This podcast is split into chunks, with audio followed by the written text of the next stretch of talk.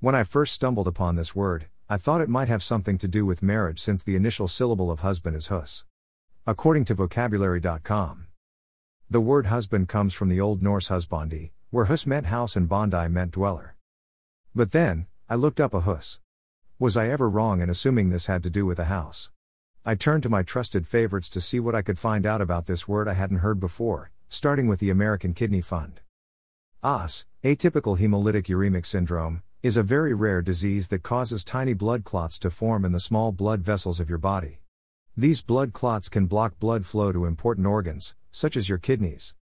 This can damage your kidneys and lead to kidney failure. I'm pretty sure we all know what atypical and syndrome mean.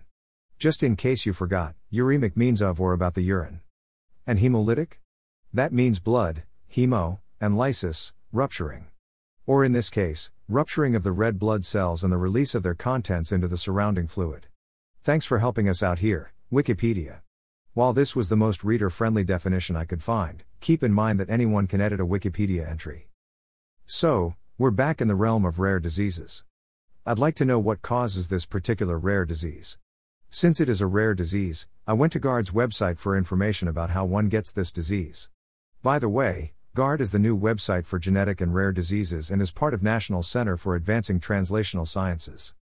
That's part of the U.S. Department of Health and Human Services National Institutes of Health. It can occur at any age and is often caused by a combination of environmental and genetic factors.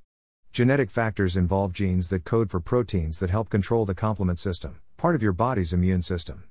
Environmental factors include certain medications, such as anti cancer drugs, chronic diseases, for example, systemic sclerosis and malignant hypertension, viral or bacterial infections, cancers, organ transplantation, and pregnancy. In about 60% of aHUS, a genetic change may be identified. The genes associated with genetic aHUS include C3, CD46, MCP, CFB, CFH, CFHR1, CFHR3, CFHR4, CFI, DGKE, and THBD. Genetic changes in these genes increase the likelihood, predisposition, to developing aHUS, rather than directly causing the disease. In most cases, there is no family history of the disease. In cases that do run in families, predisposition to aHUS is inherited in an autosomal dominant or an autosomal recessive pattern of inheritance. oh, did you notice organ transplantation as one of the environmental factors which may cause this disease? And chronic disease? That makes it even more important for us to know how to recognize if we have this disease. Well, how do we do that? I went to the site called aHUS News to see if they could pinpoint the symptoms. Sure enough, they could. Often, people with aHUS will report a vague feeling of illness, with nonspecific symptoms that may include paleness, nausea, vomiting, fatigue, drowsiness, high blood pressure, and swelling.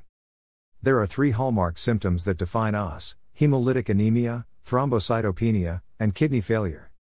Symptoms can appear at any age, though it is slightly more common for them to first appear in childhood rather than later on in life.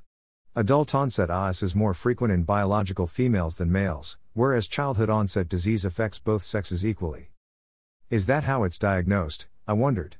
A different site, called aHUS.org, was helpful here. After initial blood tests, the hospital may conduct creatinine and BUN tests and may, or may not, reach an initial diagnosis of atypical HUS. The flu like symptoms will continue to worsen when episodes are active. At this point, kidney function may begin to fall, often quite dramatically. Other organs sometimes experience problems in some cases. Quite often, seizures have been reported, along with other neurological issues. Sometimes gastronomical problems occur as well. During an extended atypical attack or episode, the telltale signs of aHUS are very obvious. Hemoglobin levels may fall to 6 to 7, when normal levels should be 11 to 13. Hematocrit levels may fall in the low 20s, when normal levels should be in the mid 30s. Creatinine and BUN levels start to rise, characteristics of failing kidney function. Blood pressure will become a nagging, recurring problem. Diarrhea and vomiting may also be present, sometimes that occurs with the initial onset, at other times it occurs later. Triggers versus the cause. It is important not to confuse triggers of atypical HUS with the root cause. In normal life, many of us get colds, the flu, infections, and the body's immune system deal with those properly. In aHUS, a person may get a cold, and it triggers a full blown aHUS episode. This occurs simply because the body's immune system is not reacting properly to the event.